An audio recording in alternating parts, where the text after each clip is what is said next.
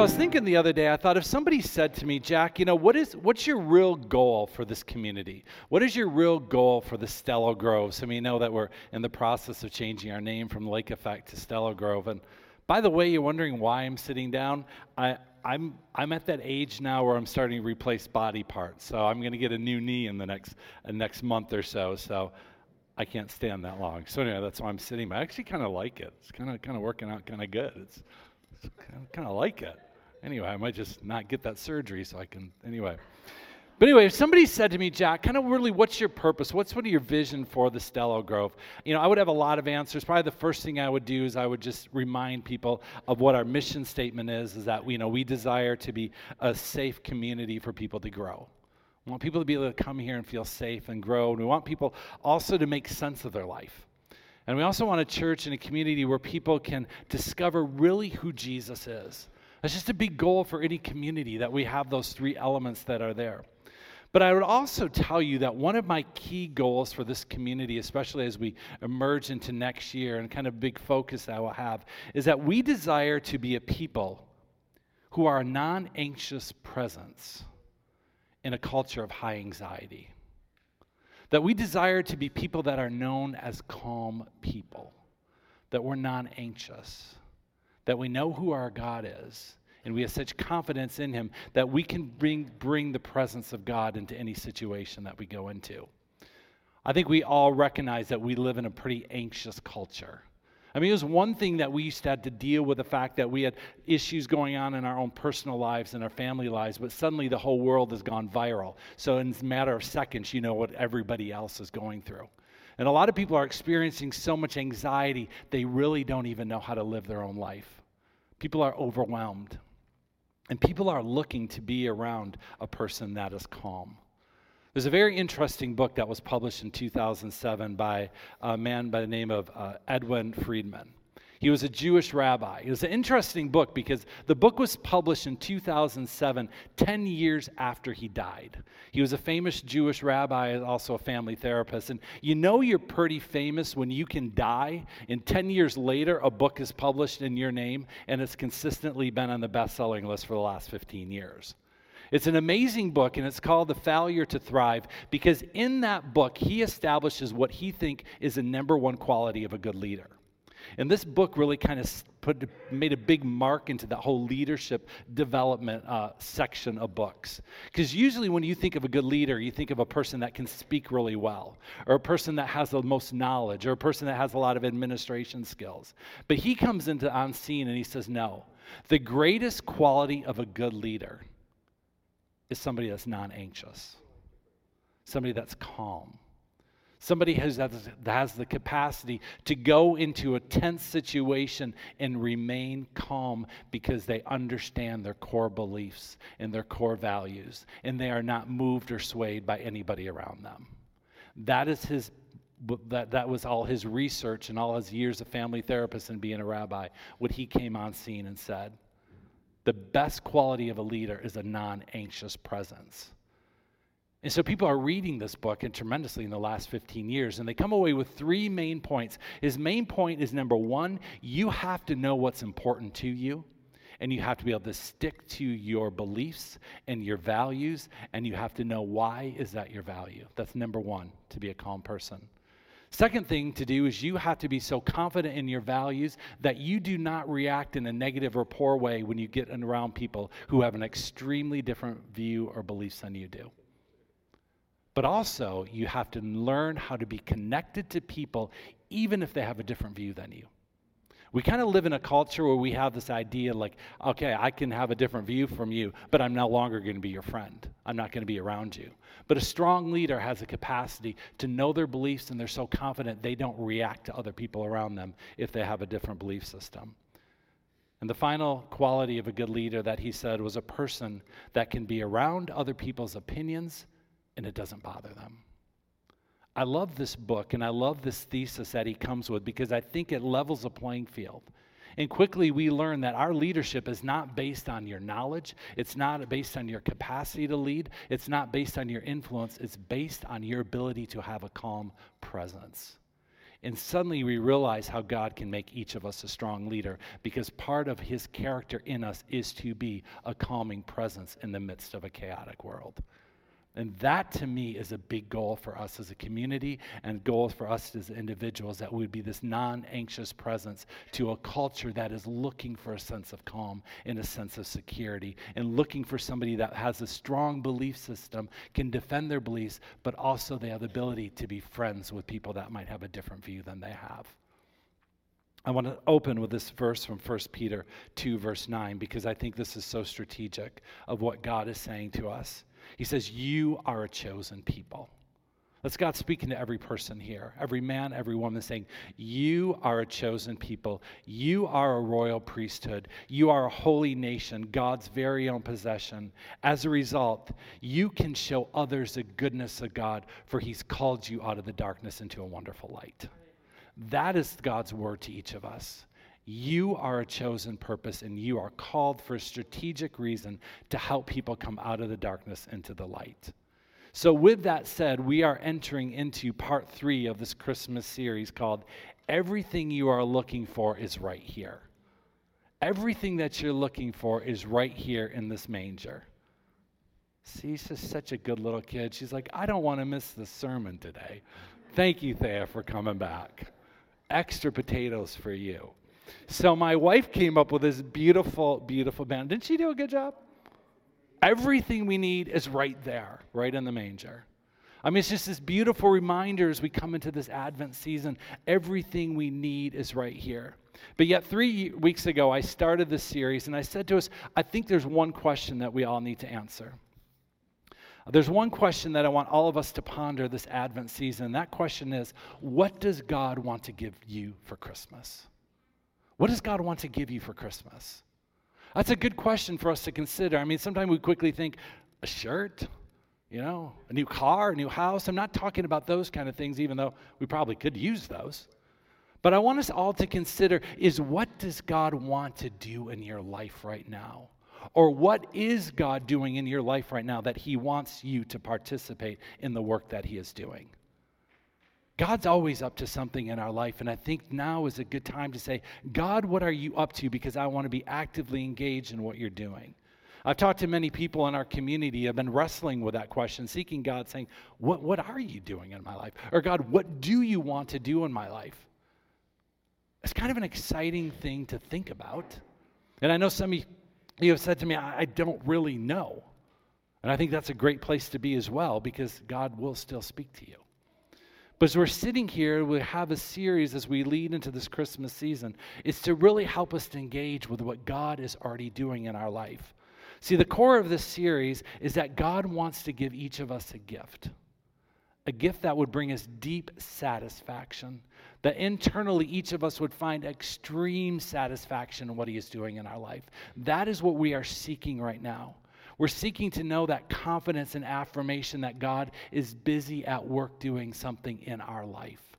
That's what he wants to give us for Christmas. Is that assurance that he is up to something. I think so often in our culture it's easy to live anxiously. It's easy to live without peace. And God wants to give us that peace that passes under, us, our understanding so we can be a presence for him in this world. That doesn't necessarily mean that all of our problems would go away, but what it means is that the presence of God would be so strong in our life that any of the issues that we are dealing with our, in our life would become small in comparison to what He's doing in our life. So, in this series, I'm highlighting two of the gifts that I know that God wants to give us because they're recorded in Scripture. In Ephesians 1, verse 4, it says, Long before God laid the earth's foundation, He had us in mind he had settled on us the, to be the focus of his love, to be made whole and holy by his love. I mean, God is the ultimate example of a non anxious presence. And before this world began, He had decided something that He would show each of us His love. Before we did anything good or before we did anything bad, God made a conscious decision and said, I'm going to pursue these people with my love because I want to transform their life. We can come here with confidence during this season and during this series and saying we know that God wants to make us whole and holy because His Word says it very clearly here. That's what God wants to do in our life. He wants to bring us and continue to bring us on this journey of transformation, this journey of renewal, this journey of taking our trauma in our life and replacing it with freedom, to take bitterness from our life and replace it with forgiveness, to take our stories of isolation and bring us into community. God wants to bring us into his presence so he can satisfy every deep longing that we have. God wants to satisfy every single desire that we have. And why does God want all, to do all of this? For the simple reason he wants us to understand what it is like to be his sons and his daughters. He wants us to experience what it is like to be his beloved children. And God wants all of us to have our deep longings and needs met. But there's another reason. As we read in 1 Peter, God wants to use us to be his representatives. There are two of the greatest fulfilling things that can hap- happen in your life. There's two things that can happen in your life to give you extreme fulfillment. Number one is when God is meeting your deep desires and longings. There's nothing better when you know that God's meeting those desires. And the second thing that we desire more than anything, or second thing we desire, is when God can use us in a particular way that we can start meeting the needs that other people have that only God can meet. We desire to be used by God in that way to meet some of the core needs that other people have. And that's the journey that God is taking us on. He wants our needs met so we can meet the needs of other people. And that gets exciting because there's nothing better than to actually do the work that God has called us to do to make disciples. I'm going to shift and I'm going to read a quote to you by seminary professor Chuck DeGroat at Western Theological Seminary. This little quote actually doesn't fit that this well in my message. I put it in there a couple weeks ago when I was writing this message, and I kept wanting to take it out, but I kept feeling that God wanted me to leave it in this message. I think this is going to be a prophetic word to somebody here or somebody listening online, and maybe one person, and maybe many people here. Because every time I want to take this out, God kind of says, like, keep it in here. Somebody needs to hear this quote. It's also written in your bulletin if you want to take it home. But I think it's a pretty profound quote from a, a seminary professor that teaches a lot of psychology and counseling classes. I'm going to read it because I think somebody here needs to hear it, or maybe multiple people. He says, You are not what's wrong with you. You are not what's wrong with you. Think about it. Some religious traditions begin with the bad news first you are worse than you think you are. And psychotherapy often begins in search of what's wrong. But you are not your addiction, you are not your worst day. Sin doesn't tell your whole story, nor does your DSM disorder. You were declared good and bestowed with dignity and worth. You are loved deeply. What may be wrong or problematic right now is not what is most true about you. And no matter what you're experiencing or done, there's a robe, there's sandals, and a feast, and all declaring your deep worth and the stunning reality that your participation in the story wasn't ultimately up to you anyway, but that you are pursued by a love that will not let you go. I think that's just a beautiful quote and a beautiful reminder that you are not what's wrong with you, but you are pursued by a love that will not let you go. I think it's so important that we pause and we remember that quote that you are not what's wrong with you. You are not your worst day. So often we let that feeling of something's wrong with me become our compass in our life. And we seem to follow that something is wrong with me more than anything else. But that's simply not true. It's not true. So, what we do in this time is we focus on the fact that God is pursuing us, that He's pursuing us with His love that He has for us, and He's pursuing others around us with that same love, and He wants to use each of us in a way to meet the needs of other people. We desire to be that influence in other people's lives. We desire to be the disciples of Jesus that make disciples. So, as we come into this last series of the year, I can say with confidence and with expectation that God desires to make each of us whole and holy. that God desires to continue to do that work in us that He started years ago, that God desires to bring us into a season that's going to be very fulfilling, that God desires to bring us into a season where we understand and we experience Him meeting our deep longings and desires. As I've been saying in the last two uh, messages of this series, that we talk about a lot that God has core longings that each of us has. That God's created us with core longings and core desires, that things in our lives that have to be met. And if they're not met by God, we're going to find them met in other places that we shouldn't go to the world of psychology talks about each person has core longings that needs to be met in their life and it's more of a secular view. But people in christian psychology we talk about that as well that we have core things in our life that need to be met and if they're not met it makes us very unhealthy so, for this series, I've been talking about seven core longings. I get these from the book by Josh McDowell and Ben Bennett called Free to Thrive. You can read other Christian books and they'll say there's 12 core desires that we have. Some will say nine, but the point is there's desires that we have that must be met. One of the desires that we have, we talked about this two weeks ago, is acceptance. You need to know that you are accepted by God. Another one is assurance of safety. We have to feel safe and secure in our world. This week, we're talking about affirmation of feelings. We need to have our feelings validated, even if they're right or wrong. We need people to listen to us and be seen. We also have a need for affection. We have a need to have access to people that will love us. We have a need to have attention. We have a need to be appreciated. These are core longings and desires that we were created with, that these must be met in our life. And that's so much the focus of God saying, I will meet these desires that you have.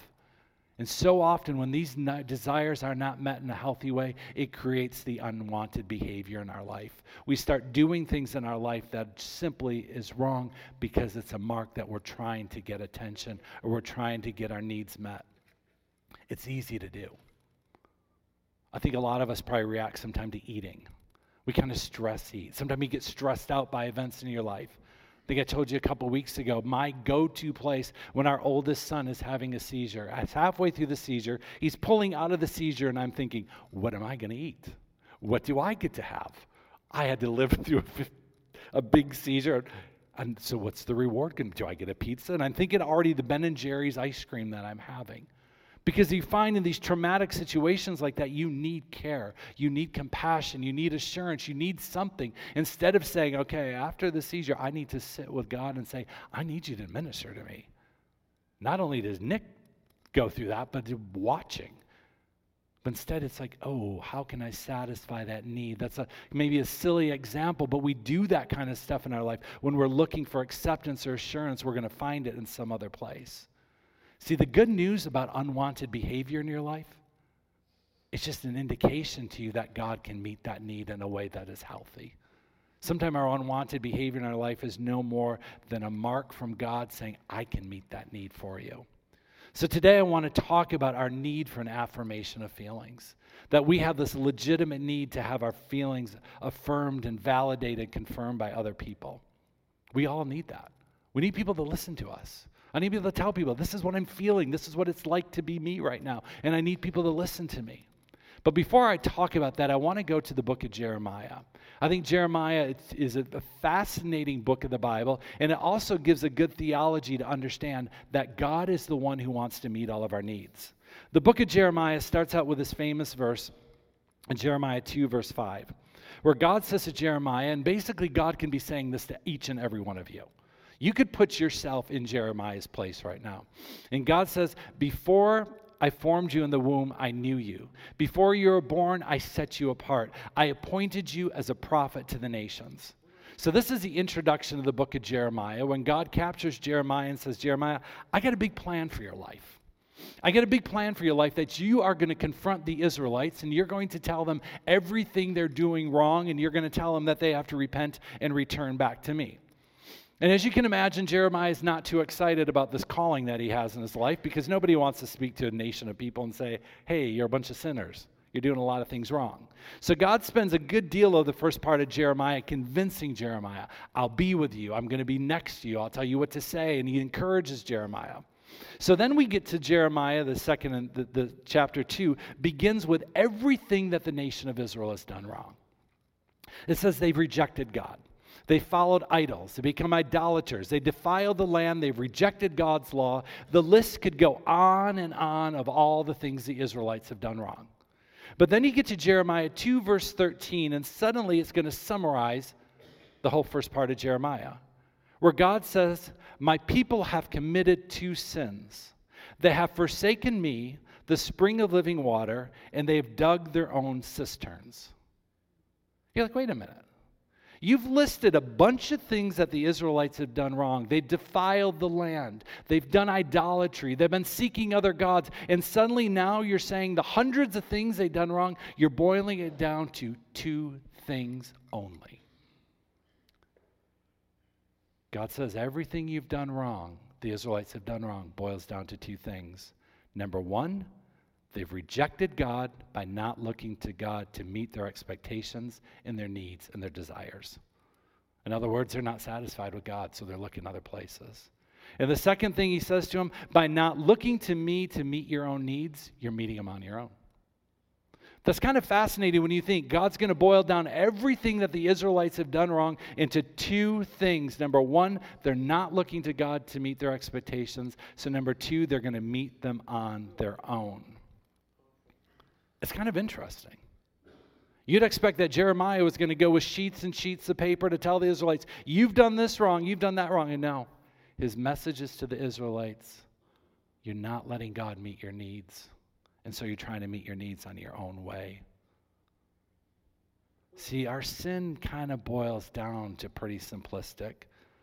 It's really just a lack of a relationship with God, or just thinking that we can meet our needs on our own. See, our sinful behavior is really not that complicated according to the book of Jeremiah. It's simply not looking to God to meet your needs. I think that's why sometimes Lent can bother me. It might seem like, who can say that in church? Sometimes in Lent, we focus so much on the things that we've done wrong that we forget what Jeremiah 2, verse 13 says. You're doing these things because you're not seeking me to meet your needs. Jared, Lent season is that's great. You want to talk about things you've done wrong, but at some point you got to focus on why you're doing things wrong, and that's because sometimes you forget that God can meet your needs. That's the message of the book of Jeremiah. No, doesn't, God doesn't have to show you all the list of things you've done wrong. He wants you to understand you're just not looking to Him to meet your needs. And that's why it is so important that we have an understanding of the character of God, an understanding of the character of Jesus, because when you know the character of God and you know the character of Jesus, suddenly you realize that they can meet our needs that he has a capacity to meet our needs because there's really no reason to celebrate Advent if you're not convinced that God can meet your needs. There's no reason to celebrate the manger. We celebrate the manger because we know that baby is coming forth that can meet every single one of our needs. So, in the book Free to Thrive, the one I referred to earlier by Edwin Friedman, he says that as human beings, we all share the simple desire. I'm sorry, I messed that up. I have two books that have the word thrive in them. The book Free to Thrive by Ben Bennett, he says all of us have this need to have our feelings affirmed. All of us have that desire to have our feelings affirmed. And they need to be affirmed by God, and God occasionally uses people in our life that will help accomplish that for us. So we need our thoughts and our ideas to be affirmed and validated by other people. And what's really hard for us is that sometimes we get scared. We don't like to share with other people what we're thinking. Sometimes we're so we can get even nervous about our own thoughts. We think, how am I going to even share them with somebody else? But it's critical for us to find acceptance and security in God is if we are able to share our own thoughts and feelings with other people. I like what Curt Thompson says. He says, To confess is to tell the truth about everything, not least of which what I long for. See, so often the reason we talk about our feelings, what we have, is not just because to get them out, but it helps us understand what do we really desire in our life? What are we really looking for? Because when you understand that desire, then you can understand what God really wants to meet in your life. See, then deep down inside, every one of us has a feeling and a desire that we want to be known. We want to deeply be known. I don't just want you to know my address and know a few little things about me, but we want people to know what it's like to be us, to like to be me. What's it like to live my life? What's it like to have my experiences? What's it like to be in my family? We want people to know that about us. But so often we're scared to let people in. So instead of letting people understand who we are and how we are, we actually sometimes become controlling people. Instead of letting a person understand what it's like to me, we want to control the atmosphere and have pre- paint a picture for them what it would be like for me. Or another thing that we do in our culture when we get scared of being known, one hand we would be controlling, another hand is we just like to gather information. We're kind of an information education culture where we think the more knowledge I have, the more books I read, the more wisdom, I can kind of create a shield around myself. And those two things, while they look kind of good, actually can be very destructive in our life. Actually, the seeking a lot of knowledge can actually become a controlling thing we do just to kind of control the narrative of what's going on. But deep down inside, each of us wants to be loved more than anything. We want to be loved, we want to be valued. But you can't do that. You can't experience that love if people don't really know much about you. You can create this pers- whole persona of who you want people to think you are, and they might love that character you created, but you're never going to experience that love because that's not who you really are. Or if you're so scared to share your feelings with somebody and they show you love, you're not going to experience until you find that you can be honest and transparent and vulnerable with somebody else. That's why this longing to have our feelings affirmed has to happen in our life. You can't ignore this one. God has to meet that need. That's why prayer is so much more than a to do list or God, give me this, but it's pouring out your heart before God, saying, God, this is how I feel. This is what my life is like. This is what makes me scared. This is what makes me nervous. This is what makes me excited. This is what makes me petrified. You have to have that relationship with God where you're pouring out your heart to Him. That's what the prophet Jeremiah had to do. Jeremiah is actually considered, by human standards, the most unsuccessful prophet in the Old Testament. Why? Because nobody listened to him. The people ignored his advice. He spoke the word of God over and over again, and the Israelites continued to rebel against him. And Jeremiah did not mind telling God about that. He had no problem saying to God, I'm jumping around. He had no problem saying to God, I've never joined the people in their merry feast. I sat alone because your hand was on me. I was filled with indignation at their sins. Why then does my suffering continue? That's a good question. I'm your prophet. I'm calling people to uh, what they're doing wrong. I'm living the right life. But why does my suffering continue? Why is my wound so incurable? Your help seems as uncertain as a seasonal brook, like a spring that has gone dry. I love Jeremiah. He dared say that to God. Basically, he said, I'm miserable and I'm doing what you called me to do. I love the fact that he had the guts and the courage to stand and say before God, I'm miserable. He had to have his feelings affirmed by God. He had to God, God needed, he had to know that God was listening to him. But see, we also need people in our life that will listen to us. We need to be put in the community of people that are safe so you can share these things with other people. We want other people to listen to us, but so often listening is really supposed to be pretty easy. It's not that hard to listen, but yet I think it's one of the hardest things for some people to do. I boiled it down to three reasons why I think people don't listen very well. Number one is a lot of times people don't listen to understand, they listen to respond. Have you ever sat there with somebody and you're telling them a story of what's going on in your life and you can tell they're not engaged at all? They're just thinking, what am I going to say back to you? I can say that because I'm guilty of doing that. Somebody's telling me their life situation, why it's hard and why it's difficult, and I'm the pastor. I better say something Jesus y. You know, I better have a scripture or something. and so the entire time they're talking, I'm thinking, okay, what scripture can I tell them? What scripture? I'm not even listening to them. People aren't looking for another verse. They're not always looking for another wisdom advice. They want to know that you're listening to them, that you're hearing them. Another problem that sometimes happens is when you're sharing your story. You ever been there where you're sharing what's going on with you and you're sharing something deeply emotional and the person seems to hijack the story and just go down this whole story about themselves? And you're like, wait a minute. I was just kind of in tears telling you what life is like, and you just, now I got to listen to you. We do that to people. I think another thing that we do that interrupts our ability to listen is that we like to listen to correct people. We think, oh, this is my opportunity. You're going to tell me what's going on in your life, and I'm going to have the quick fix answer. We don't need that either. People want you to listen to them so you can understand their heart. I think sometimes as listeners, our problem is we think we have to have the answer and the solution. But you know what? You don't have to. God has the answer and the solution. You have the ears. And sometimes we simply can listen to understand a person, to understand their story, to understand what is it like to be that person. That's how we engage with somebody when they're sharing their stories. We say, What is it like to be that person? So I love the fact that Jeremiah poured out his heart to God, that basically he shouted at God. It's like, this isn't fair. I'm doing exactly what you called me to do. My life is a mess. And God says to him, but Jeremiah, God responds to Jeremiah. He answers him. I think sometimes we believe that, oh, if I'm too honest with God, he's going to get mad and leave. No. God listens, and God says to Jeremiah, look, if you return to me, I'll restore you so you can continue to serve me.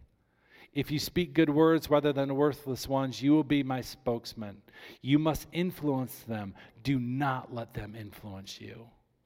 That was God's word to Jeremiah. He encouraged Jeremiah after Jeremiah poured his heart out to him. He said, Jeremiah, I'll restore you. You're not going to miss out on anything. I know you feel broken. I know you feel like you've been thwarted, but you're not going to miss out on them. Keep speaking what I'm telling you to speak keep influencing people. I think that's such a good reminder of Jeremiah. He did not have an easy life, but he was a non anxious presence in a world filled with sin because he knew what God had called him to do. He understood his conviction from God, and he was able to stand firm, and even though everybody else was against him. We need to be stayed connected to God. We need to be that non anxious presence because you look around in our world and things aren't getting any easier. Our voice is becoming more and more silent. And we need to be better listeners, but we also need to be people that are pouring out our heart before God so He hears us and we know that He's affirming our feelings. I love the Psalm 77 where it says in verse 1 and 2 I cried out to God, yes, I shout. Oh, that God would listen to me. When I was in deep trouble, I searched for the Lord. All night long, I prayed with hands lifted towards heaven. That's the posture that God wants us to be in. That we have this posture of crying out before God all night long. And even in verse 2, it says, But my soul was not comforted. David was honest to say before God, You know, but I, I, I didn't, I didn't receive anything from you. There's times that that does happen. You pray all night long and you feel like nothing is happening, and the psalmist even acknowledges that would be part of the journey. But Isaiah 55, verse 3, this is the best response. It says, Come to me. This is God speaking. Come to me with your ears wide open. Listen, and you will find life. I will make an everlasting covenant with you, and I will give you all the unfailing love I promised to David. That is what God says to us when we pour out our heart to Him. He said, Listen to me. Listen to what I am going to tell you. That's just so encouraging that the more you pour out your heart to God, the more He responds and speaks to you. I think we all need that confidence. We all need that assurance that God's listening to us. But it happens when we're talking to God, so He responds back to us. And that's the encouragement I want all of us to experience as we are in this day of Advent. Another best way to summarize Advent, it's a time of great expectations. I'm praying that we would have great expectations this time of year, that God would be meeting us with gifts that He wants to give us to make us whole and holy. That we would experience expectation because we know that God is always doing something in our life. And we want to say, God, I want to participate in what you're doing.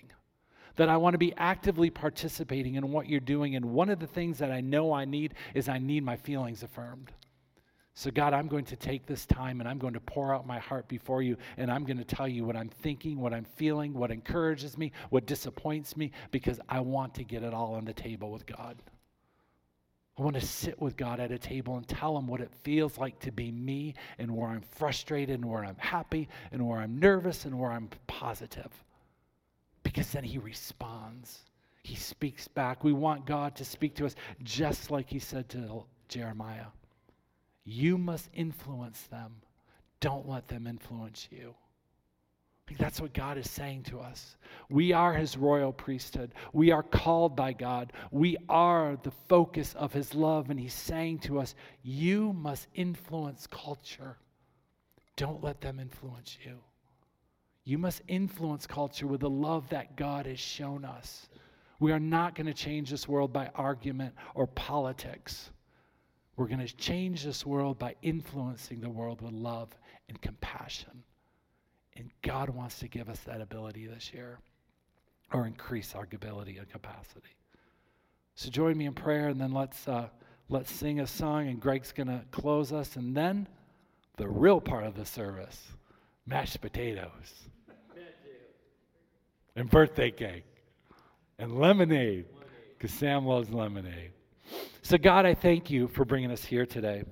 I thank you that you are a God that is focused on us to be recipients of your love. God, we desire that more than anything else. We want to know what it's like to be loved. We want to experience being deeply loved by you.